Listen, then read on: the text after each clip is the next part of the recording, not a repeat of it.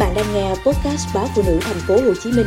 được phát trên phụ nữ online.com.vn, Spotify, Apple Podcast và Google Podcast. Ung thư ở những người dưới 50 tuổi đang nổi lên như một đại dịch toàn cầu. Khi ung thư tấn công người dưới 50 tuổi, các bác sĩ gọi đó là trường hợp khởi phát sớm. Theo nhiều chuyên gia, những bệnh ung thư ở lứa tuổi trẻ ngày càng trở nên phổ biến hơn. Trong một hồ sơ về ung thư được tổng hợp từ 44 quốc gia cho thấy, tỷ lệ mắc ung thư khởi phát sớm đang tăng nhanh đối với đại trực tràng và 13 loại ung thư khác. Nhiều loại trong số đó ảnh hưởng đến hệ tiêu hóa và sự gia tăng này đang xảy ra ở mức độ trung bình và cao. Các chuyên gia thu thập hồ sơ này cho biết, sự gia tăng ở những người trẻ tuổi xảy ra một phần là do xét nghiệm sớm hơn đối với một số loại ung thư, từ đó phát hiện ra nhiều nguy cơ hoặc bị ung thư các loại khác.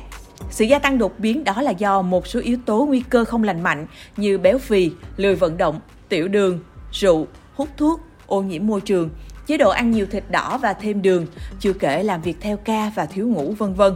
Sự gia tăng của bệnh ung thư đại trực tràng khởi phát sớm đang khiến mọi người đặc biệt quan tâm. Theo đánh giá của các chuyên gia, tỷ lệ gia tăng trung bình hàng năm của bệnh ung thư đại trực tràng ở thanh niên là khoảng 2% ở Mỹ, Úc, Canada, Pháp và Nhật Bản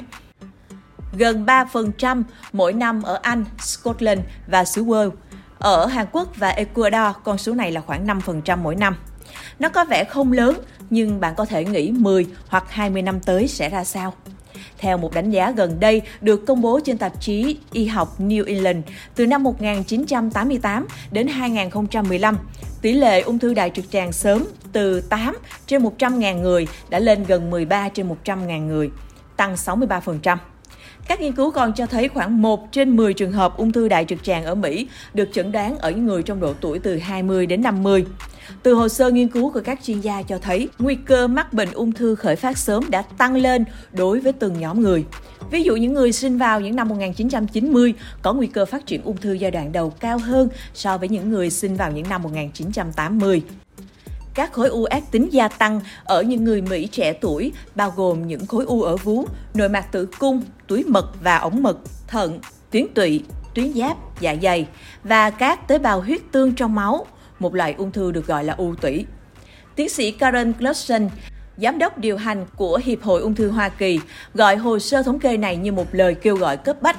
Ung thư là một chẩn đoán quan trọng ở mọi lứa tuổi, nhưng khi nó xuất hiện ở những người trẻ tuổi, các khối u thường hung hãn hơn và chúng ít bị phát hiện trong thời gian dài, bởi vì việc kiểm tra ung thư định kỳ không được khuyến nghị khi tuổi còn trẻ.